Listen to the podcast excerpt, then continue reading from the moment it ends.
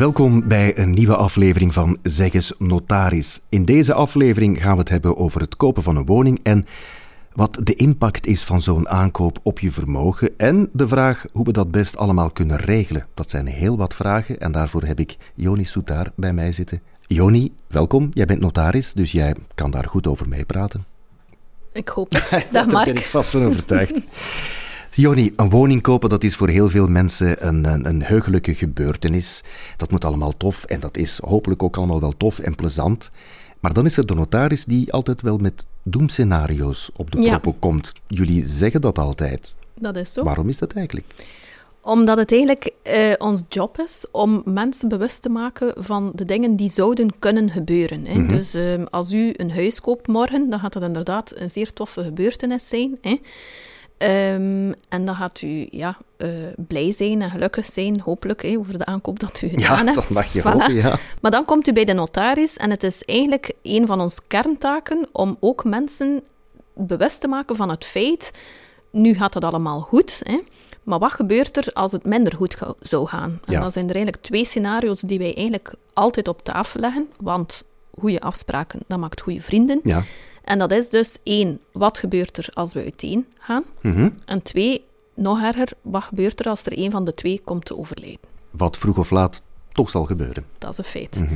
Dus eh, dat uiteengaan, dat, eh, dat weet u niet op voorhand, Nee. maar dood gaan we allemaal. Ja. Dus dat zijn zaken, leuk of niet, maar ze moeten besproken worden. Ja. dat iedereen weet wat dat er in zo'n geval zal gebeuren. Mhm. Heel vaak denken mensen, omdat wij samen een huis kopen Ja, en we gaan dood, dan is het huis ook voor elkaar geregeld. Want we wonen samen, dus zijn wij elkaars erfgenaam. Maar dat is dus niet het geval. ah bon. Nee, en dus gaan wij met mensen kijken wat dat dan wel het geval is. Ja, hè, ja, en hoe dat we ja. ervoor gaan zorgen dat die woning bij elkaar terechtkomt. Als ze dat überhaupt willen. Hè. Want er is ook een groep, maar dat is allee, de extreme minderheid die zegt van nee, als ik doodga, dan moet dat terug naar mijn ouders gaan of wat Ah, dan ook. Maar de meeste mensen die willen uiteraard dat de woning bij de andere partner terechtkomt in Ja. geval van overlijden. Maar dat, gaat, dat gebeurt niet automatisch. Nee, dat klopt. En dat is eigenlijk afhankelijk van de juridische band die tussen die partners bestaat. Je hebt eigenlijk drie grote groepen. Ja? De eerste zijn de feitelijke samenwoners, de tweede zijn de wettelijke samenwoners en dan heb je nog de gehuwden. De gehuwde, ja. De jonge koppels, de meeste daarvan zijn de feitelijke samenwoners die bij ons langskomen. En ehm, dan ben je eigenlijk juridisch niets van elkaar. Zo zeg ik dat altijd tegen de mensen, Ja, omdat er geen juridische Ja. band is, inderdaad. Ja. Hè. Dus feitelijke samenwoners, dat zijn mensen die enkel en alleen het adres op hetzelfde domicilieadres hebben. Goed. Ja. Het is zo dat u niet van elkaar erft. Hè. Dus feitelijke samenwoners erven niet van elkaar. En die moeten dus eigenlijk een testament schrijven. Ja. Ja. Als die drie jaar met elkaar samenwonen op hetzelfde adres en er is een testament, dan zullen zij de woning kunnen erven van elkaar aan een gunstarief van 0%, want de gezinswoning is vrijgesteld van successierechten. Oké, dat is Ja. duidelijk. Wat doen wij ook voor die mensen? Wij zetten eigenlijk altijd in die akte een beding van aanwas. Mhm. Wat is een beding van aanwas? Voilà, dat is eigenlijk mijn vraag. Wat Ja, is want ik zie u kijken, aanwas? Inderdaad. Het is een raar woord om Ja. eigenlijk uit te leggen dat als u zou komen te overlijden, dat de helft van de woning Mhm. aanwast bij de andere partner en de andere partner moet hetzelfde beloven. Dus het is een wederkerig contract. Ja, oké. Wordt opgenomen in uw aankoopakte, dus voor die feitelijke samenwoners, en dat wordt geformuleerd als een optioneel beding. Wat wil dat zeggen? Dat u de optie hebt om voor dat beding te kiezen in geval van overlijden, Ja, maar u kan ook zeggen, ik kies er niet voor. om daaraan te verzaken. Ja. Correct. Want het beding van aanwas, dat klinkt allemaal fantastisch, Ja. maar er is een maar, en de Ja. maar is het financieel prijskaartje die daaraan vasthangt. Vertel. De fiscus zegt of oordeelt dat dat beding eigenlijk een doorverkoop is. Dus u sterft en Ah. op dat ogenblik verkoopt u de helft door aan uw partner. Geen gunsttarieven op van toepassing en verplicht 12% te betalen op de helft die u op dat moment krijgt van de waarde van de woning.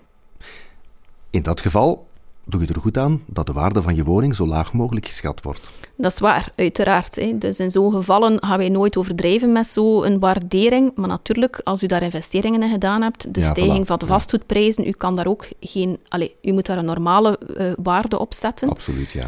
Ja, dus dat beding van aanwas is daarom optioneel ge- geformuleerd. U kan ervoor kiezen, maar u moet niet. Nee. Bijvoorbeeld, uw feitelijke samenwoners die zitten bij u. hè, Mhm.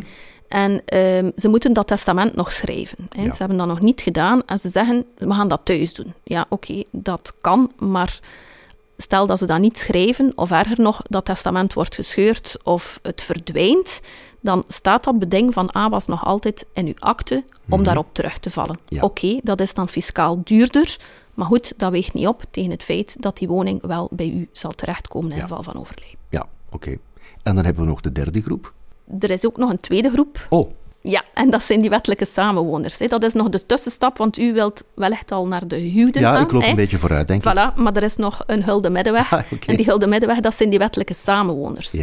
Ehm, dus dat is eigenlijk heel eenvoudig. Dat is een verklaring dat u aflegt op de gemeente of de stad, Mhm. waarbij dat u dus zegt, ik wil met mijn partner wettelijk samenwonen. En dat is een belangrijk iets, want daar krijgt u het, erft u dus eigenlijk het vruchtgebruik op de gezinswoning. Dus u wordt een erfgenaam van elkaar. Een vruchtgebruik, dat geeft u eigenlijk het recht om de vruchten te plukken van Ja. die eigendom. ja. Dus dat geeft u het recht om zelf in die woning te gaan wonen. Of u mag die woning verhuren en die huuropbrengsten zijn voor u. Mhm. Ja. Opnieuw, en daar speelt die drie jaar niet vanaf, de verklaring van uw wettelijke samenwoning is de gezinswoning vrijgesteld van successierechten. ja. Dus mocht er allee, in extreme gevallen een dag later een overlijden zijn, dan geniet u onmiddellijk van die vrijstelling. Mhm. Ja? Ja? Maar let wel, u erft enkel en alleen het vruchtgebruik, niet de totaliteit van de woning. Dus de blote eigendom, die gaat nog steeds naar de wettige erfgenamen. En als er geen kinderen zijn, zijn uw wettige erfgenamen uw ouders en uw broers en uw zussen.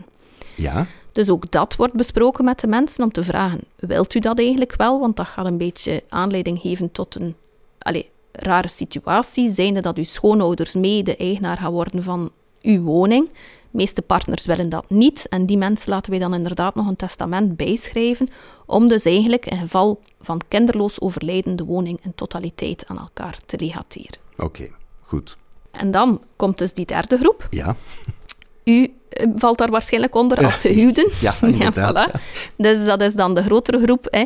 Eh, Er zijn wel nog... Mensen zeggen soms, er wordt niet meer zoveel getrouwd, maar wij vinden het huwelijk wel nog altijd belangrijk om verschillende redenen. En een van die belangrijkste redenen is dat u uw partner een volwaardig erfgenaam maakt. Hè.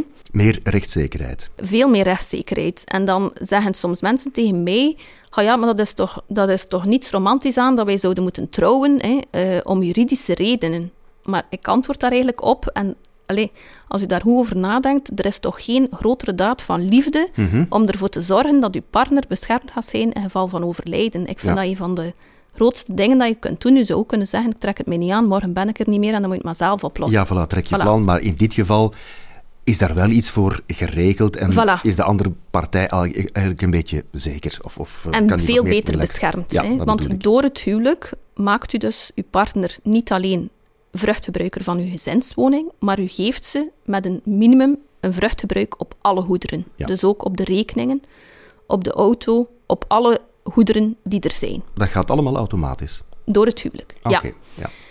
We gaan nog een stap verder. Als u getrouwd bent onder een wettelijk stelsel, dan is eigenlijk alles wat dat opgebouwd wordt vanaf het huwelijk gemeenschappelijk. Ja. En als er geen kinderen zijn, dan zegt de wet dat die volledige pot, dus die gemeenschappelijke pot, in totaliteit toekomt aan de langstlevende echtgenoot. Oké. En dat is wel belangrijk, eh, zeker dus in geval van overlijden, Mhm. ehm, dat, dat, dat de mensen eh, goed beschermd zijn. Oké. Even terug naar de aankoop van een woning.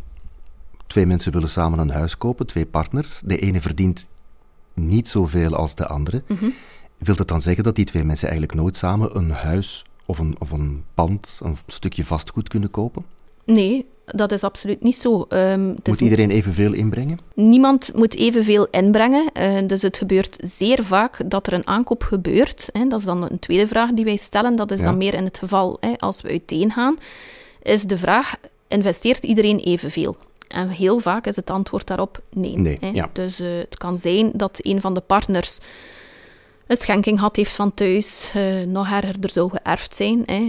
Een van de ouders is al voor overleden. Of eh, er zijn mensen hè, die goed geïnvesteerd hebben, hun geld belegd hebben, een vakantiegeld en over een grotere spaarpot beschikken dan de anderen. Ja.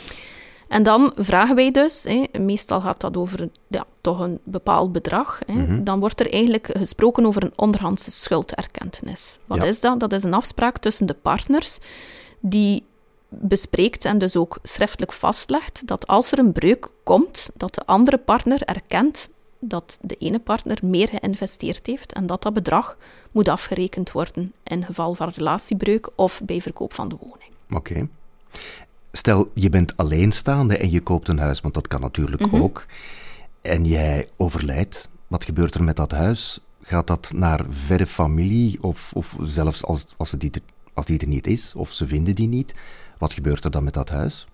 Dat is ook iets dat we dus bekijken met alleenstaanden. Eh, zeker in, eh, bij jonge mensen, hè, dat is, die, die komen wel nog eens langs. Ehm, dus als dat een, dat we, de eerste vraag die we dan eigenlijk stellen hè, is, hebt u broers en zussen? Want dat Ja. is een hele belangrijke. Om reden ouders erven, maar zij erven aan de gunsttarieven. Hè. Mhm. Dus de gunsttarieven is, de eerste 50.000 euro is dan 3%, van 50.000 tot 250.000 is het 9 en boven de 250.000 is het 27%. Maar als u spreekt over broers en zussen, zijn dat heel andere tarieven. Dat begint aan 25% en dan eindigt bij 55%. Ja. Dus dat is duur.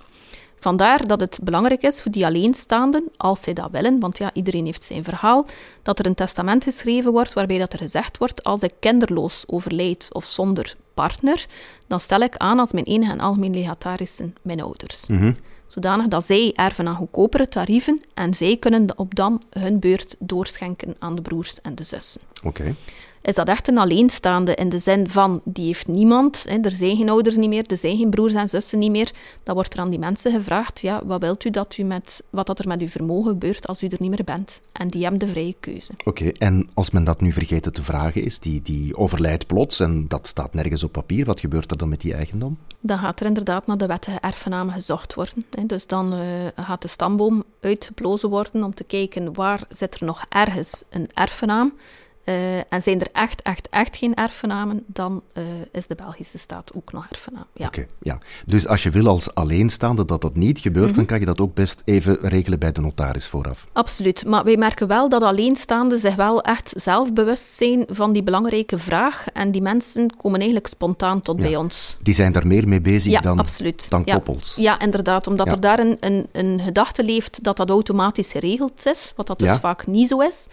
Maar mensen die alleenstaand zijn, zijn zich wel bewust van het feit dat dat niet zomaar geregeld is. Eh, En die willen het eigenlijk zelf regelen en Mhm. Ja. komen dan eigenlijk spontaan langs. Ja. Een ander voorbeeld of een ander verhaal. Ehm, twee mensen komen elkaar tegen. Iemand heeft een huis. eh, de nieuwe partner die komt mee in dat huis wonen. Oké, die hoeft daar natuurlijk ook niks voor te betalen. Eh, denk ik dan, ik weet het niet. Maar goed, er moet ergens op een bepaald moment een renovatie eh, plaatsvinden in dat huis. De persoon die erbij komen wonen is die zegt van ja, maar ik zal wel meebetalen. Er staat nergens iets van op papier. Is dat een goed idee of laat je dat toch best even beschrijven? Ik denk maar aan wat er achteraf kan gebeuren. Ja. Die gaan dan uiteindelijk uit elkaar. Ja. En die zeggen bijvoorbeeld, eh, ja, maar ik heb die nieuwe keuken betaald. Die kan je niet zomaar meenemen. Nee. Ik heb nu zo'n geval open, dat is nu heel toevallig. Vorige Ja. week zat er nog zo'n koppel bij mij. Dus de vrouw heeft geïnvesteerd in de woning van de man. Ja? En er staat niets op papier en dat is dus de grootste discussie ooit. Hè. Dus, allee, ooit, ja, er zijn altijd ergere dingen. Maar dat geeft aanleiding tot discussie en dat is echt niet fijn. Dus als u van plan bent om zoiets te doen, dan opnieuw moet u bij uw notaris langsgaan om daar de mogelijkheden uit te leggen. Dus ofwel wordt er ook gewerkt met zo'n onderhandse schuldherkentenis, zijnde Ja. dat er op papier gezet wordt wat dat die mevrouw geïnvesteerd heeft en onder welke voorwaarden dat zij dat gaat terugkrijgen. Of u kan een stap verder gaan en mevrouw ook effectief eigenaar maken van die woning. Hè. Ja. Kan op een zeer dure manier, dat is door eh, de woning deels te verkopen, hè, maar dan zit u wel terug met die belastingen, in dit geval 12%, geen kortingstarieven. Of een goedkopere manier is huwen en de woning in de huwgemeenschap inbrengen. Mhm. En dan wordt er in dat huwelijkscontract ook wel degelijk bepaald hè, wat als we uiteengaan, want die man had een groter stuk in die woning, heeft er al meer in geïnvesteerd en dan wordt dat eigenlijk in dat huwelijkscontract allemaal rechtgezet. ja. Dus ook daar zijn er echt veel oplossingen voor om alle partijen goed en duidelijk te beschermen. Ja. Want ik kan me voorstellen dat op een bepaald moment daar echt geen nood is om iets op papier te zetten van "Nou, waarom zouden we dat allemaal moeten doen. Maar opnieuw, het is pas als er iets fout loopt, dat al die zaken naar boven komen en dan zegt men misschien wel van ja, hadden we dit hadden en hadden we, we, dat. maar gedaan. Ja, ja, dat is juist. Dus uh, het motto goede afspraken maakt goede vrienden, dat is een motto die zeer correct is. Dus u moet ene keer zo'n gesprek aangaan met iemand en dan weet u hè, wat er gaat gebeuren in mm geval van relatiebreuk, maar ook in geval van overlijden. Hè, ja. uh, dat, dat de investering toch recupereerbaar is. Hè. Erfrecht, twee mensen wonen samen, er wordt niet echt over gesproken tot het moment dat er misschien kinderen aan te pas komen. Ja. ja is, is dat een kantelpunt en, en wordt daar met, uh, met jullie, met de notarissen dan in het algemeen over gesproken? Ja, wij zeggen ook wel altijd, dus als jonge koppels aankopen en ze hebben op dat moment nog geen kinderen, dat ze zeker eens moeten terugkomen op het moment dat dat wel zo is. Ah ja, oké. Okay. Waarom? Omdat uh, vaak zijn ze nog niet gehuwd op dat moment. Hè. Dat huwelijk wordt dan toch opnieuw nog belangrijker voor ons, om reden dat dat dus een manier is om je partner te beschermen, mm -hmm. hè, maar dus ook ervoor te zorgen dat de partner nog iets te zeggen heeft over de erfenis van de kinderen als er een van de twee ouders doodgaat. Ja. Hè. Dus ook daar vind ik dat heel belangrijk dat mensen daarover geïnformeerd zijn. Zegt u voor mij is een huwelijk niet nodig, hè? Uh, dat is voor mij allemaal zo belangrijk niet, ja. dan kan u perfect terug naar huis gaan, hè? dat is geen enkel probleem, maar dan weet u hè, wat dat daar Ja. de gevolgen van zijn. Uh, dat mensen daarover geïnformeerd zijn. Uh, het is niet omdat u vandaag niet trouwt, dat u dat binnen vijf jaar niet kan doen. Hè. De, de, er staat daar geen termijn op. U moet dat doen voor u wanneer dat u dat goed voelt en wanneer dat u daar inderdaad klaar voor bent. Mhm. Maar wat dat we eigenlijk ook altijd zeggen, is als u kinderen maakt met iemand, dan zit u wel aan elkaar verbonden voor het leven. Hè. Ja, ja, ja, ja, Die kinderen zijn niet meer opzegbaar. Nee. Een huwelijk, dat kan u altijd beëindigen. Ja. Dus Ja, ja, ja, ja. Je kan die kinderen niet terugsturen. Nee, voilà. Een huwelijk kan u nog annuleren als het toch zou tegenvallen. hè, maar als u Ja. de verbintenis maakt met iemand om een kind te maken, dan kan u zeker de verbintenis voor een huwelijk ook aangaan. Heel even terug naar de aankoop van een woning. Sommige mensen helpen hun kinderen Mhm. door iets te geven Ja. bij de, voor de aankoop van, eh, van zo'n woning of van zo'n stukje vastgoed. Is dat de enige manier waarop ouders kunnen helpen? Nee, er zijn ook heel veel ouders die helpen door het eh, in natura uitvoeren van werken. Hè. Dus er zijn veel ouders die de handen uit de mouwen steken en Ja. die eigenlijk de kinderen gaan helpen bij de verbouwingen. Hè. Dat is ook een, ja, een belangrijke problematiek, hè, want de kinderen gaan dan vijf jaar later uiteen en dan komt de papa op ons bureau en dan zegt hij, ja, maar ik heb het wel met mijn blote handen, eigen handen voor die mensen verbouwd. Hè. En ik wil niet eh, dat mijn schoonzoon hè, daar nu mee van profiteert. Ja, Ja, dat is heel moeilijk, hè, maar dus ook daar op papieren zetten? ja, kan u afspraken over maken. Hoe moest dat gebeuren? Ja, laat ons hopen van niet, maar Nee. het- dat zijn allemaal zaken waar je op dat moment niet aan denkt natuurlijk. Hè? Maar het is natuurlijk, wij, ehm, het is ons job, hè. wij wijzen mensen daar wel echt op. Hè. Dus zelfs al is dat niet bij de akte het geval, wij zeggen altijd tegen mensen van kijk, als er ooit een dag komt dat er ongelijke investeringen gebeuren, Mhm. dan moet u echt een keer terugkomen. En op dat moment worden mensen zich daar wel meer bewust van. Wij zeggen ook, als het voor u niet belangrijk is en u gaat daar later geen ruzie over maken of u wil dat niet terugzien, dan hoeft u niet te komen. Maar als het voor u belangrijk is, Ja. dan komt u best toch even langs. Oké. Joni, we zijn alweer rond. Wat is belangrijk gebleken? Praten helpt. Mhm. Altijd. Praten altijd, ja. Over geld, over het lot van het huis, hoe je alles wil verdelen. Geld is belangrijk. Loop langs bij de notaris en laat daar alles rustig op papier zetten. Ja, Dat is zeker. het belangrijkste. Altijd. Oké, dankjewel notaris Joni Soetaar. Graag gedaan. Tot de volgende.